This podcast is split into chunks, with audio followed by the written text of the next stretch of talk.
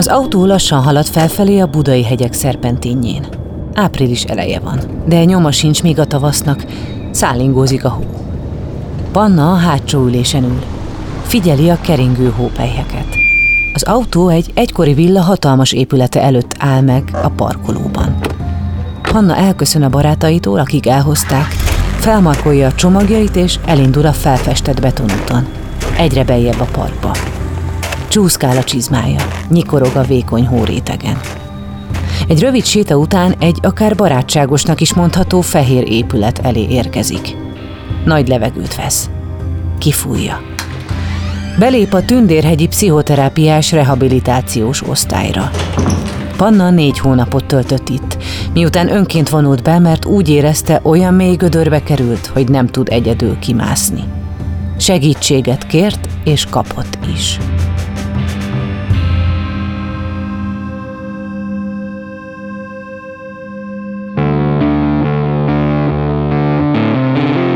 Lovas Rozi vagyok. Ez az Egyszer Lent. Egy podcast azokról, akiknek hatalmas pofont adott az élet. Megjárták a gödör mélyét, de sokkal erősebben másztak ki belőle. Ha azt gondolod, mindennek vége, jussanak eszedbe ezek a történetek. Mindig lehet jobb, ha te is akarod.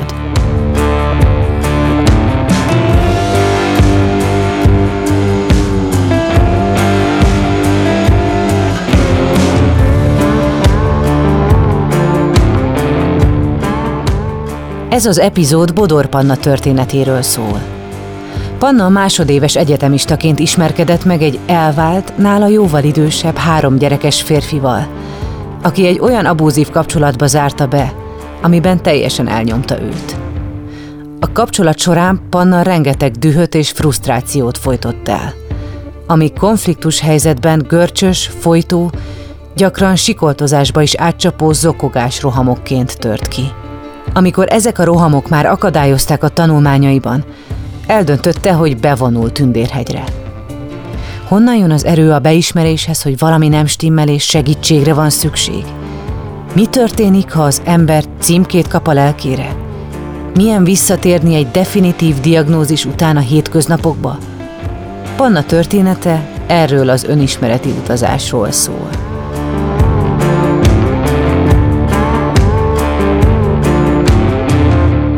Ezt a műsort azért tudtuk elkészíteni, mert a Generáli biztosító szponzorként mellénk állt. Hallgassátok meg, miért fontos nekik, ami nekünk is. A leggyakrabban a semmiből jön az a bizonyos pofon, ami a padlóra küld. Elveszíted a munkád, a társad, vagy a saját egészséged mondja fel a szolgálatot. Ahányan vagyunk, annyiféleképpen vagyunk rosszul, és annyiféle támogatásra vágyunk. Mi a Generalinál abban hiszünk, hogy empátiával, személyes kapcsolattartással és rátszabott megoldásokkal úgy tudunk segíteni, ahogy neked a legjobb. Azért támogatjuk az Egyszer Lent podcastet, mert tudjuk, hogy ezek a történetek nem csak elgondolkodtatnak, hanem segítenek abban, hogy jobban odafigyeljünk egymásra, és ezzel megelőzhetjük a bajt, vagy csökkenthetjük azok súlyosságát.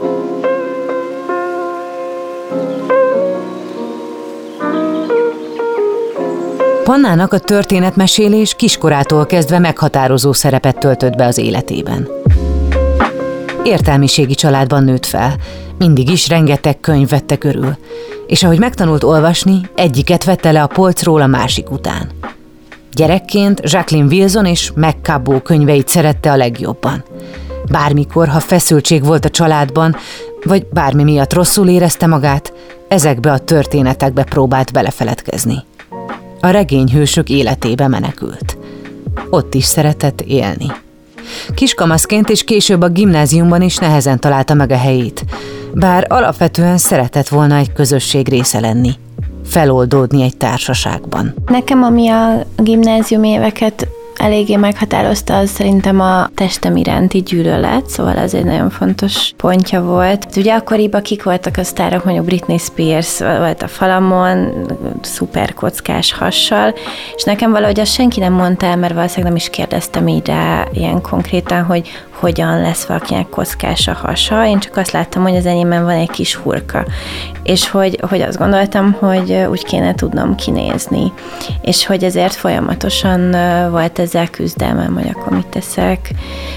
Szerencsére ez nem ment el így étkezési zavarba, de hogy volt egy folyamatos belső bizonytalanságom szerintem emiatt. Nyilván nem volt nagyon bizalmam, nem találtam magam szépnek, és akkor ebben nagyon vágytam arra, hogy valaki szeressen, vagy tudja kapcsolódni, és valahogy ez így barátokkal könnyen ment, viszont, viszont nagyon leszakadva volt erről az a rész, hogy egy valakivel, akivel intim kapcsolatban vagyok, vele is tudjak mélyen beszélgetni, mert ott úgy éreztem, hogy ott valami mást kell mutatni. És ugye ez sok tényező miatt lehet azért is, hogy nem akartam teljesen kiszolgáltatódni, vagy ez is szerintem benne volt, mert az abszolút közelség az minden mai napig megrémít. Hogyha a lelkemet, meg a testemet is abszolút odaadom valakinek, akkor tudnak bántani. Szóval, hogy ez egy ilyen nem könnyű dolog nekem.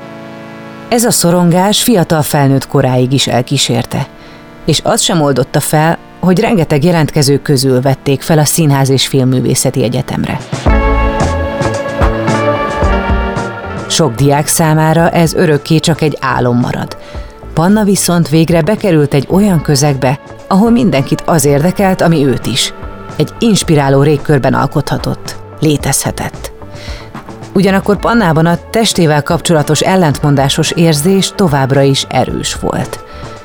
Sokszor a magányt, feszültséget is evéssel próbálta feloldani. Közben pedig mindennél jobban vágyott a szeretetre – nem csak mások szeretetére, a sajátjára ugyanúgy. Valahogy el akartam érni azt, hogy, hogy jobban szeressem magam, és akkor ott azt tűnt így első körben a legjobb megoldásnak, hogy akkor átalakítom magam olyanná, amit már tudok szeretni. Hogy hát, ha akkor lesz, akkor nő ez a belső önbecsülés is. És akkor hát nagyon látványosat lefolytam, de egyébként egészségesen csináltam, tehát heti egy kilót, fokozatosan, és akkor ez egy nyáron történt, és mikor visszamentem az életemre, akkor mindenki nagyon ne volt nyűgözve, nyilván, vagy hogy azért a, van egy akkora kultusz. És ez nagyon érdekes volt, mert egyrészt nagyon örültem a sok figyelemnek, mert alapvetően nekem az átlagnál több figyelemre, meg visszajelzésre van szükségem, de hogy közben nagyon félelmetes is volt, hogy innentől kezdve nem volt rajtam az a védőpajzs, ami segít abban, hogy én döntsem el, hogy, hogy meddig jöhet a másik. Pannának végre legalább a saját történetében nem kellett mellékszerepet játszania. Ő lett az abszolút főszereplő, mint az amerikai tini filmekben. Élvezte a figyelmet, hogy megfordulnak utána, és úgy tűnt kifizetődik a fogyás, legalábbis ami a kapcsolatait illeti.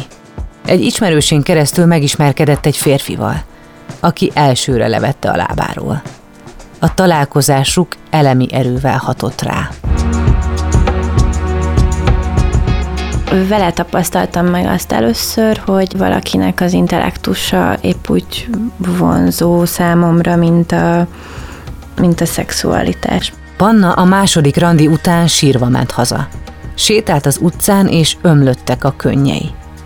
Utólag visszagondolva már itt sejthette volna, hogy valami nem stimmel, de azt, hogy ilyen hatással volt rá a férfi, akkor még betudta annak, hogy egyszerűen elsöpörte őt egy nagy szerelem. Tök sok olyan műalkotás van, és, és dolog, amiből az, az az üzenet jön az embernek, hogy az a szerelem, amiben bele kell halni, ez már szinte közhely is, és akkor még nem tudtam, hogy nem, nem az a szerelem.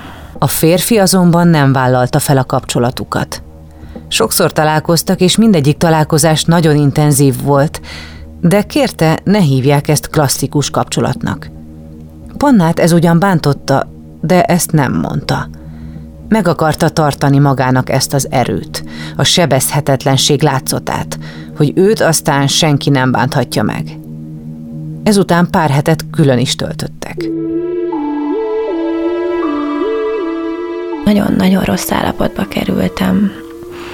És egyébként ez is utólag visszanézve red flag, hogy ennyire ő válik a világegyetemet közepévé, hogy ennyire ki tud billenteni, csak azért, mert nincs ott, az nyilván szól a saját sémáimról is, elhagyatottság, mit tudom én, de hogy nagyon szól arra is, hogy ott valami nem egészséges. És sajnos aztán visszasodródtam, és akkor onnan meg már nem volt megállás, mert bemutatta a gyerekeit, a gyerekeket imádom, és onnantól kezdve már így bele neveltem a gyerekeket. 22 évesen három gyerekes pót anyukaként kellett helytálnia.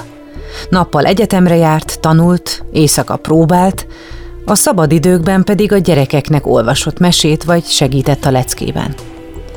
Szépen lassan darálta be ez a helyzet. Közben pedig nem kapott szeretetet párjától, és bár összeköltöztek, a férfi éreztette, hogy nem látja szívesen. Nem komfortos az együttélés. Nem jó ez a helyzet, amiben beleerőltették magukat de mert én annyira hajlamos voltam, és talán még valamennyire vagyok is feloldódni a másik iránti megfelelésbe, vagy, vagy a lenyűgözésbe, vagy nem is tudom, hogy egyszerűen, ha ott van a másik, nem hallom a saját, vagy nem hallottam a saját belső hangjaimat, vagy, vagy igényeimet és érzéseimet egyáltalán.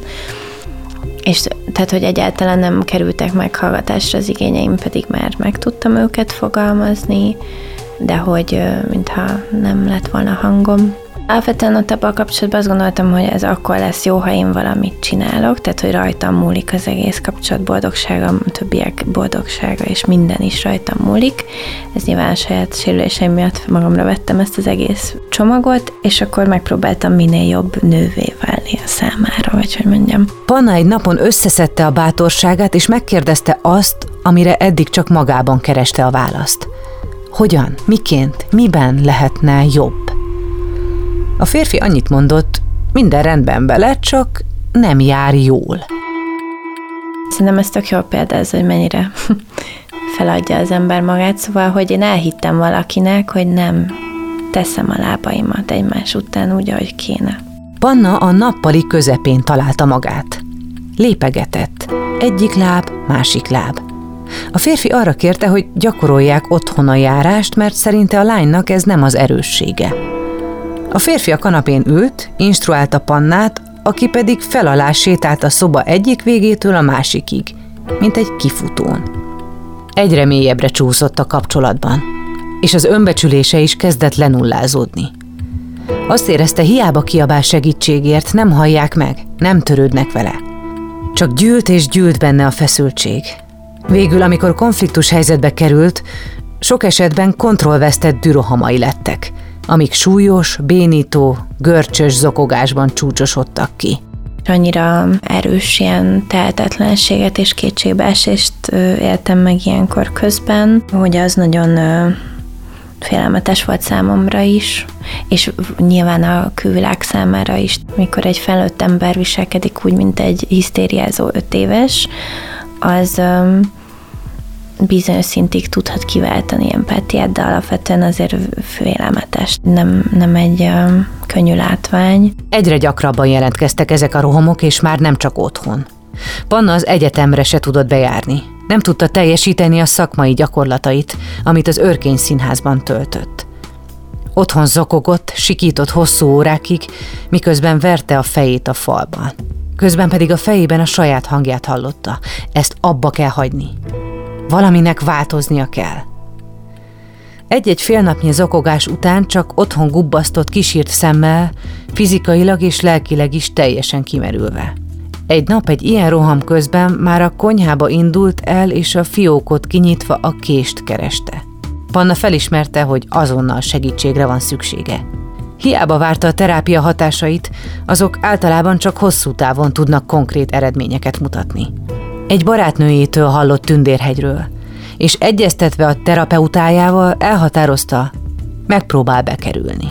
Ugye akkor már eléggé kétségbe voltam esve, bennem is munkáltak az olyan előítéletek, ami szerintem sokakban van egy ilyen helyel kapcsolatban, hogy majd begyógyszereznek, leszíjaznak, mit tudom én, őrült leszek őrültnek leszek kezelve, whatever, de hogy annyira nehéz volt már élni, hogy úgy gondoltam, hogy most ezt ki kell próbálni, mert ha ez nem jön be, akkor már én nem veszíthetek semmit, viszont ha bejön, akkor az segít. Hogy milyen volt a felvételi elbeszélgetés, hogy hogyan zárta le az abúzív kapcsolatát, és végül visszatérte az élete a normális kerékvágásba, az a szünet után kiderül.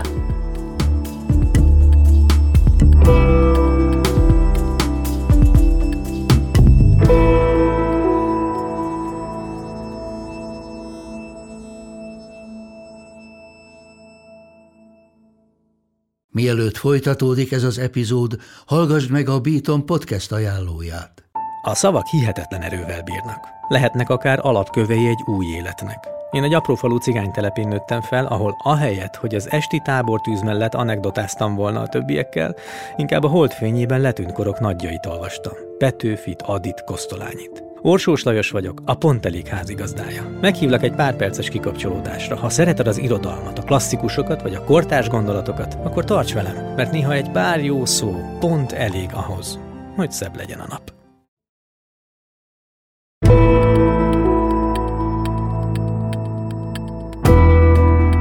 Panna a kórház termében ült egy terapeutával, aki mint egy állásinterjún a kezében tartott csiptetős mappában lapuló nyomtatványokon pipálgatta ki, hogy Panna megfelele a feltételeknek. Panna félszegen próbálta meg kitalálni, mit kell mondani ahhoz, hogy bekerüljön. Nem tudhatta, mi a jó válasz. De sikerült. Az első két hét zavaros volt, félelmekkel teli. Nem igazán értette, hol van, mi is történik. Hétvégente haza kellett mennie, és folytatódtak a konfliktus helyzetek a párjával. A folyamatos feszültség. Amikor hétfőn bementem, akkor mondta az egyéni terapeutám, hogy gyógyszerre van szükség, és nekem igazából ez volt az a ilyen pofon, vagy nem tudom, vagy ilyen, ilyen kiúzanító pillanat, amikor rájöttem, hogy most már tényleg annyira nem vagyok fontos saját magam számára, hogy az hihetetlen, és hogy itt most szakítani kell, és most már nincs mese, mert hogy nem mehetek tropára teljesen. Összeszedte a bátorságát, és írt egy e-mailt a párjának, amiben végleg lezárta a kapcsolatukat. A személyes találkozókhoz nem volt még ereje. Édesapja hozta el a holmiait a közös lakásból. Panna pedig soha többé nem találkozott a férfival. Azóta is összesen csak kétszer látta az utcán. Semmi kapcsolat nincs köztük. Ezzel megkezdődött a gyógyulás folyamata. Panna napjai szigorú menetrend szerint zajlottak. Minden nap egyéni és csoportterápiákon vett részt, a szünetekben pedig a társaival pingpongozott, beszélgetett vagy filmet nézett. Volt, mint egy önismereti nyári tábor kb. Szóval folyamatosan közösségbe voltam. Az volt az egyedüli feladatom, hogy jobban legyek, és hogy megértsem, hogy mi vezetett idáig.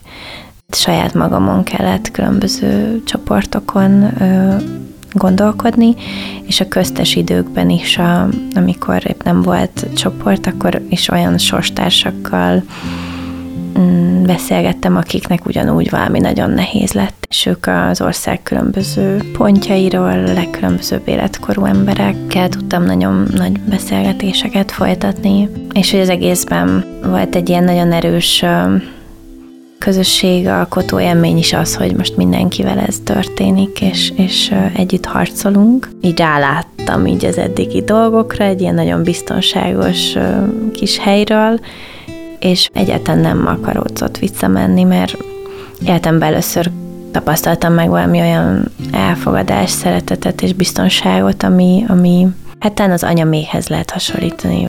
Négy hónapon keresztül élt Tündérhegyen. Bármennyire is jól érezte magát, tudta, egyszer el kell hagynia ezt a biztonságos buborékot, és vissza kell térnie a való életbe. Amikor én megtudtam a távozásom dátumát, akkor elájultam. Aztán volt ott még két hét, amíg rá tudtam készülni a dologra.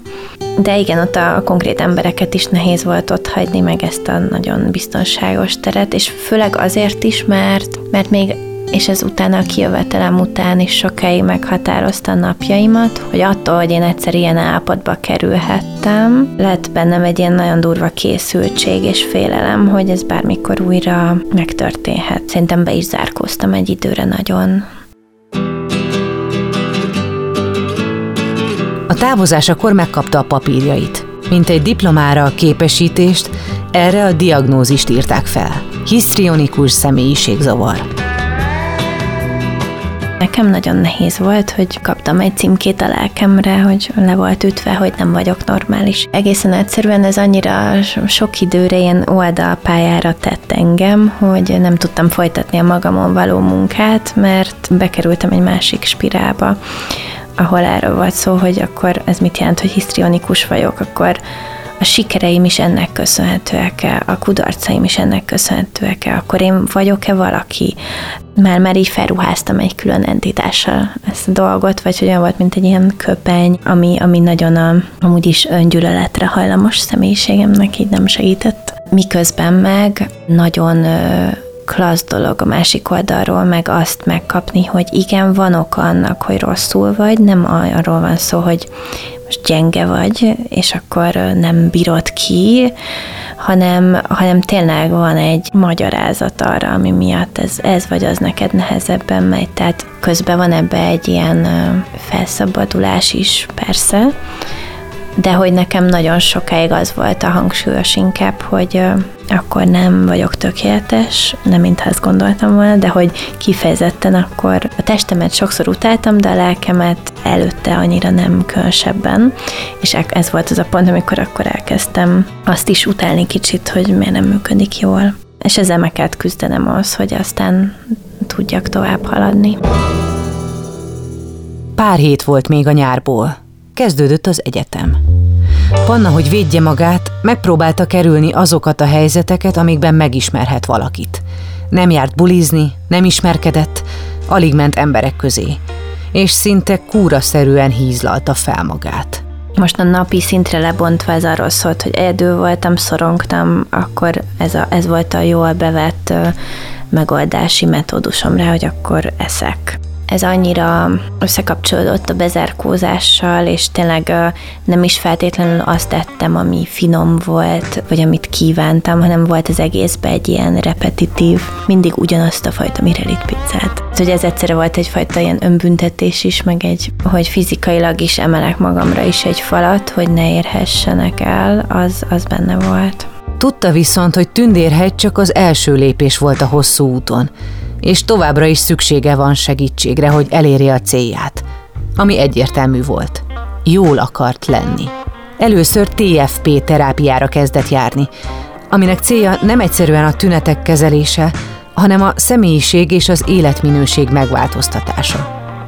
Majd jött a sématerápia, ami tulajdonképpen egy gyakorlatiasabb, konkrétabb terápia, Segít abban, hogy a gyerekkorból hozott, mindennapi helyzetekre válaszként adott megküzdési stratégiáinkat átlássuk, és ha valami nem egészséges, változtassunk. Nekem nagyon sokat segített persze az is, mikor narratív, vagy nem tudom, ilyen, ilyen beszélgetések útján rájöttem összefüggésekre, de hogy a berögzült nehéz viselkedéseim, meg, meg módjaimon csak azt tudott lényegesen segíteni, amikor konkrétumokat kaptam, eszközöket, hogy hogyan kezdjem el máshogy csinálni, és szerintem ez az a lépcsőfok, ami a legnehezebb a terápiákon is, nem is a megértés, hanem hogy utána hogyan forgasd át ezt a gyakorlatba egy másmilyen működési, mert ezek nagyon zsigeriek, nagyon erősek, nagyon régóta velünk lévő dolgok. Ha egy csont eltörik, elmész orvoshoz.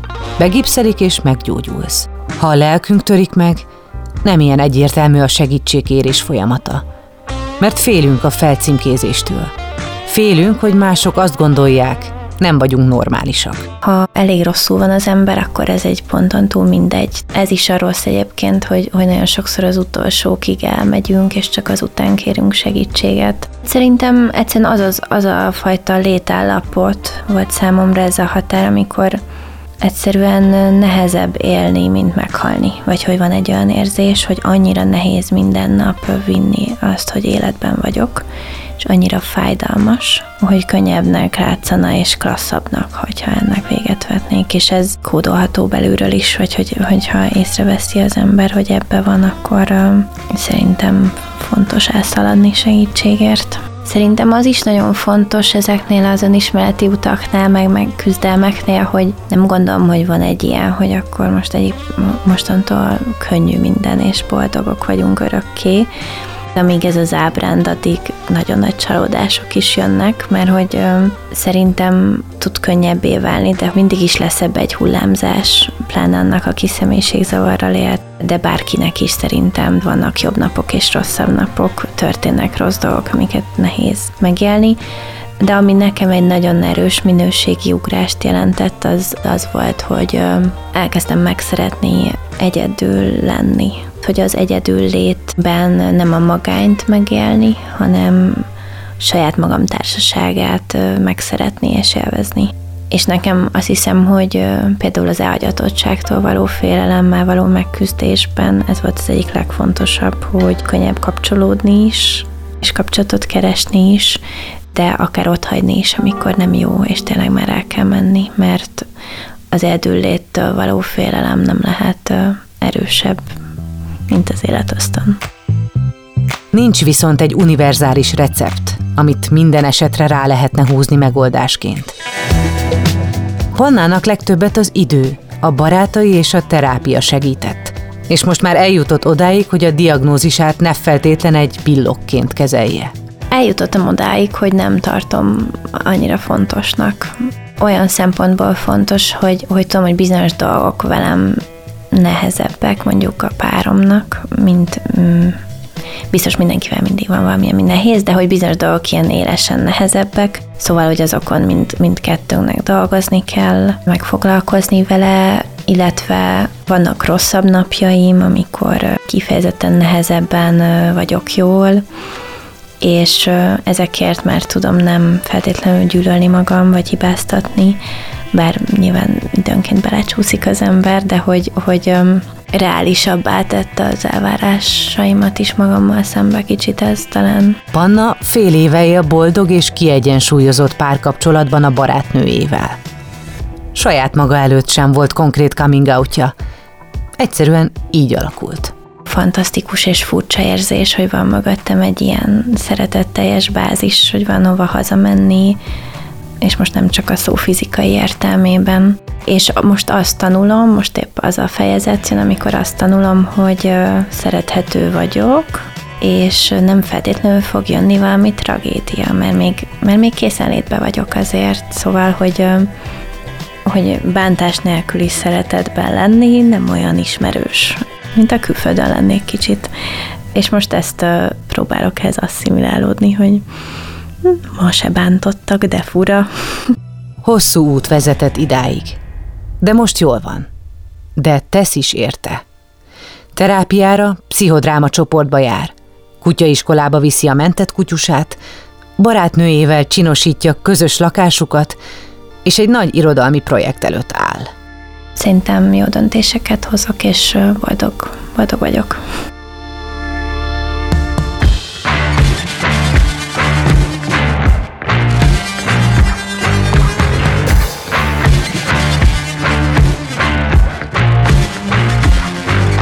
Az Egyszerlent podcastet hallhattátok. Azért indítottuk el ezt a műsort, hogy megmutassuk, minden veremből van kiút. Amikor a legalján vagyunk, lehet, hogy nem látszik, de tehetünk azért, hogy megtaláljuk.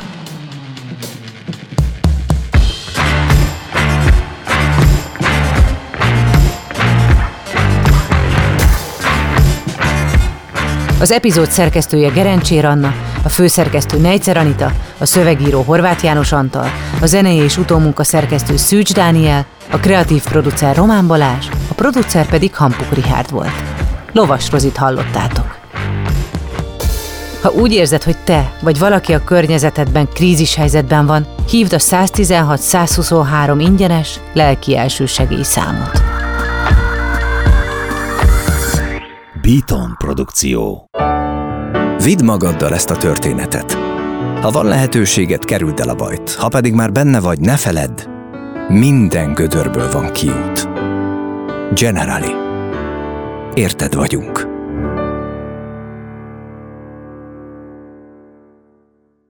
Ha más podcastekre is kíváncsi vagy, hallgassd meg a Béton műsor ajánlóját.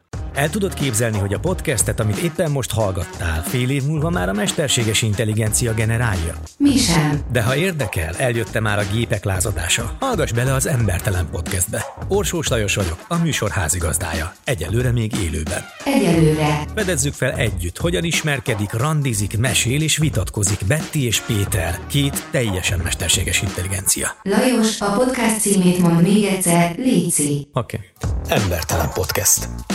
Ez egy Béton Podcast.